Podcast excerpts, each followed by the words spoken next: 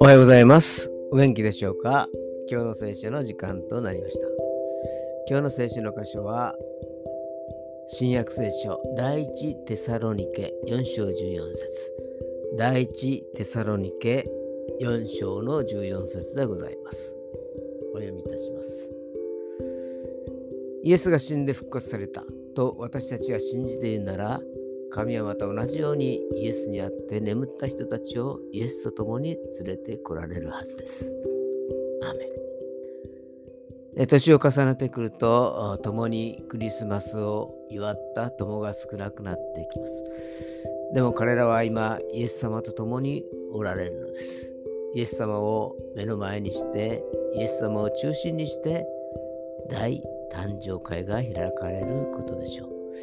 イエス様の誕生日もはっきりと知らされていることでしょう。